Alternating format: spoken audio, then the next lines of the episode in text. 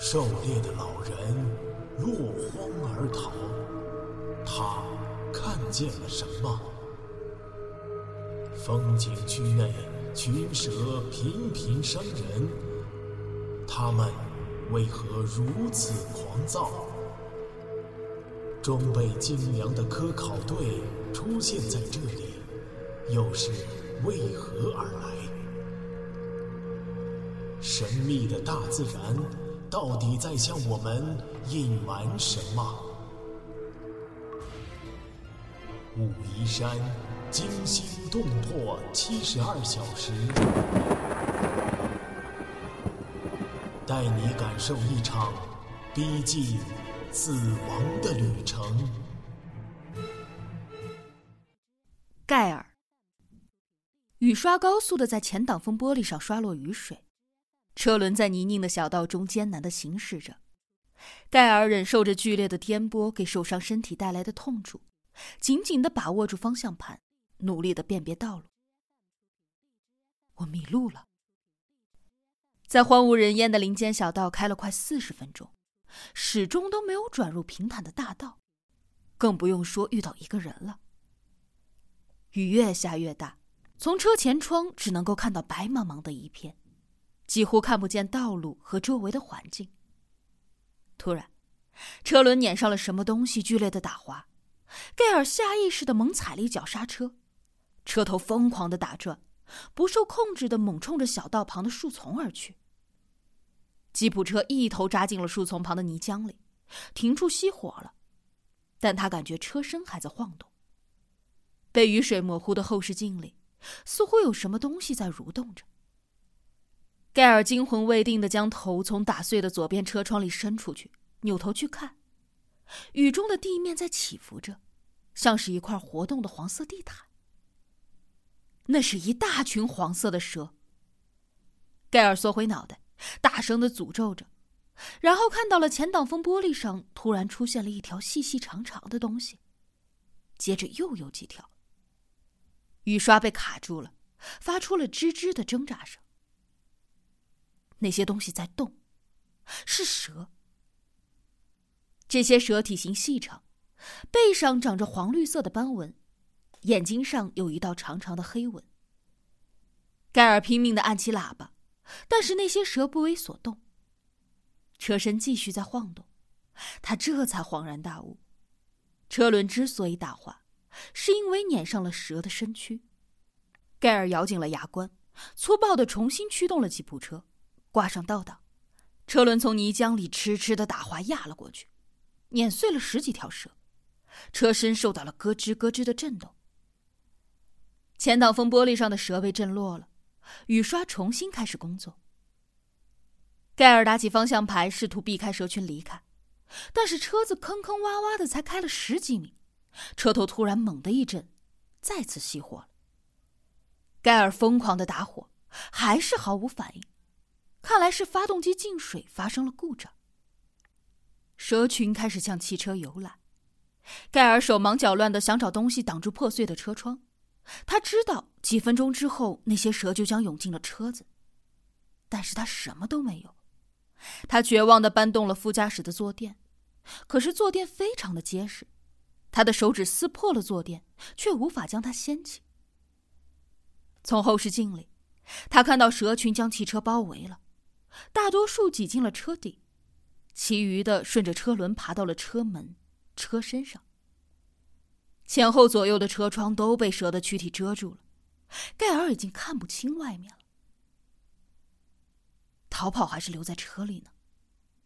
就在盖尔拿不定主意的时候，一条湿漉漉的蛇游到了车窗破碎的入口。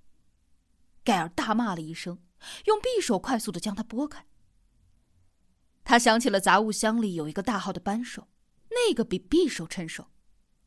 他丢下匕首，他丢下匕首，攥紧了大扳手，身子缩在了副驾驶的座上，眼睛紧盯着左边的车窗。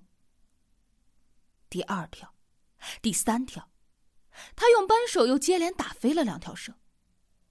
死亡的极度逼近，使得他的情绪变得疯狂而又亢奋。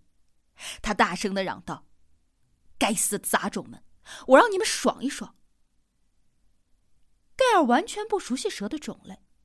要是他知道这群蛇只是无毒的黑眉锦蛇，那么他的心情会好受一些。此刻的他，就像是一个孤独的勇士，捍卫着他最后的堡垒。更多的蛇争先恐后的游进了车厢，盖尔疯狂的用扳手挥着、砸着，他能够感受到铁器砸在蛇身上的力度。接着，他的手指头一阵剧烈的疼痛。扳手掉落了，他明白自己被蛇咬中了。盖尔扭开副驾驶的车门，跳出了车外，却脚下打了个滑，重重的摔在了蠕动的蛇群身上。被激怒的群蛇张口狂咬，盖尔只觉得全身就像被无数的子弹击中一样的火热，意识不到冰凉的雨水，只感觉全身像是放在烙铁上一样的疼痛。他拼命的想站起身。但是他无法做到。最后，一条蛇一口咬住了他的脸部，他发出垂死的惨叫，身体拖着几十条蛇往前奋力的爬动了几米。终于，他停止了挣扎。血水或者雨水流过了他的眼睛，他努力昂着脖子，眼睛仍然固执的睁着，看到了远处出现了一道车灯光。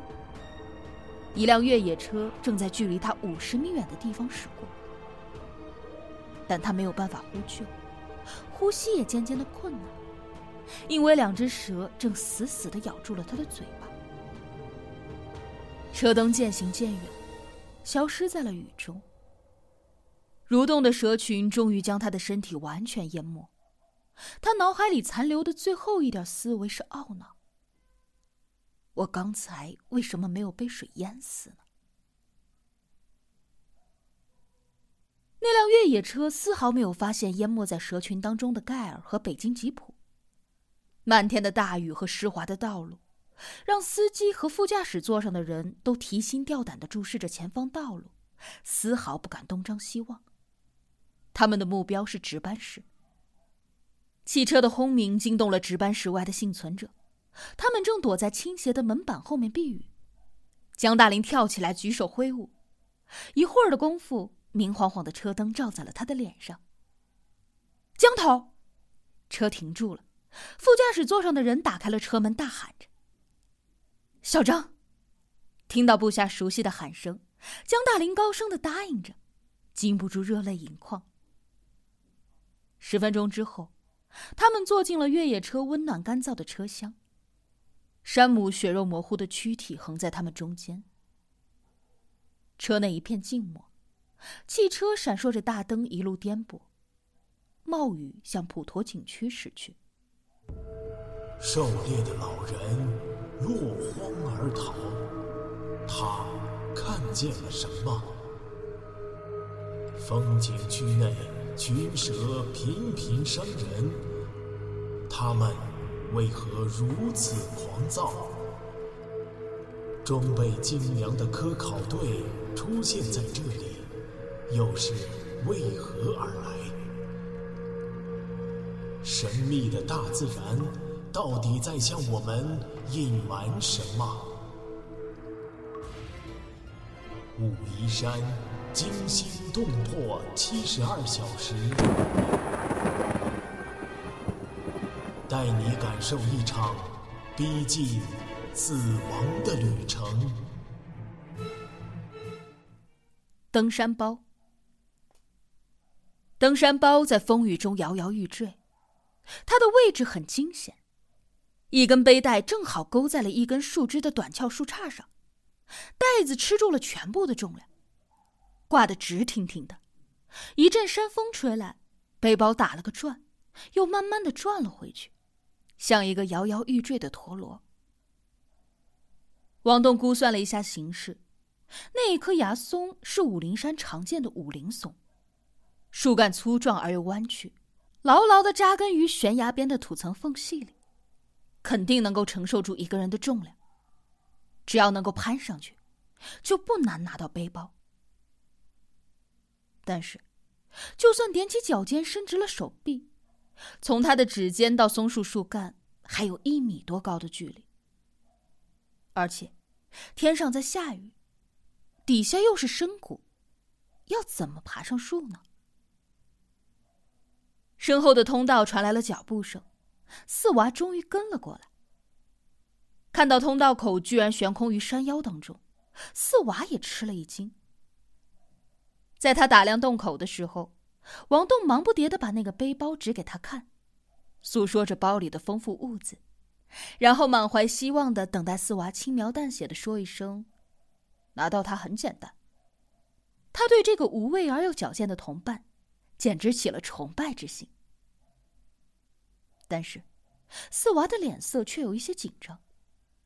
听完王栋的话，他点了点头，放低声音看着王栋说：“我看到一个脚印。”“什么？”“人的脚印，这里有人来过。”“那不奇怪，可能是当年部队留下的。”不是，是个新脚印，最多只有一个小时。啊，那是什么人啊？会不会就是用攀援绳下来的人？王栋猜想到。这么说，在他们之前，已经有人来过这个神秘的山中工程了。到底是什么人呢？又为什么来？人现在又在哪儿呢？不过，他把疑问压到了喉咙口。因为四娃的脸上也清清楚楚的写满了这些疑问。一股凛冽的山风吹来，王栋不禁身体摇晃了一下，下意识的往洞内缩了缩，扶住了岩壁。你闻到了吗？四娃突然问。什么？一股腥臭味。四娃的眉头紧紧皱起。好像是有，是外面传来的。那是什么？四娃没有回答，却摇了摇头。王栋苦笑道：“这里的奇怪事情也太多了，居然还有其他人，会是什么人呢？不管是谁，我们都要找到他。我先把背包拿下来。”四娃探出头看了一眼地势，放下了手中的弩：“能上去吗？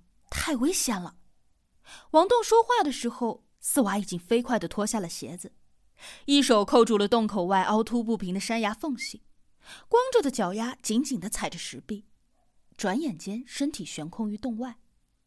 王栋目不转睛的盯着四娃的背影，双手不自觉的死命的抓住洞壁，仿佛和四娃的每一个动作同时用力着。天哪，这是雨中的徒手攀岩！在世界上所有的户外运动当中，徒手攀岩被公认为是最危险的项目。失手死亡的概率远远超过了从垂直的悬崖上坠落的死亡蹦极，以及高空滑翔、攀越雪峰等艰难的项目。王东在网上看过许多国外高手的徒手攀岩视频，有的难度非常惊人，但论起惊险程度。没有哪一个能够与此刻的四娃相比。天上在下雨，岩壁湿滑无比，底下是深谷，一旦失手，粉身碎骨。特别是眼前这个江西小伙子，整夜未眠，而且刚走过几十里的山路。这时，四娃坚实的双臂已经抓住了松树的树干，接着灵活的收腹弯腿，攀上了树。他趴在树干上停了一会儿，就慢慢的向挂着登山包的树枝攀去。树枝被陡然增加的重量压得弯曲了，枝鞘更是压成了直线，背包往下一沉，开始了大幅度的摇晃。四娃用双脚盘出树枝，弓起上身，手慢慢的伸向了登山包。包的重量加上雨水的湿滑。使得背带正在缓缓的滑落树杈，登山包猛地坠下，一根背带却被四娃的右手及时的抓住。与此同时，四娃俯身的树枝发出了不祥的吱呀声响，被压得更加的弯曲了。王栋的心悬到了嗓子眼，禁不住惊恐的大喊了一声。他看出来了，这一根树枝已经承受不住四娃再加上登山包的重量。扔掉包，快扔掉！树枝要断了！王栋发出狂喊，只有扔掉登山包来减轻重量这一条道路。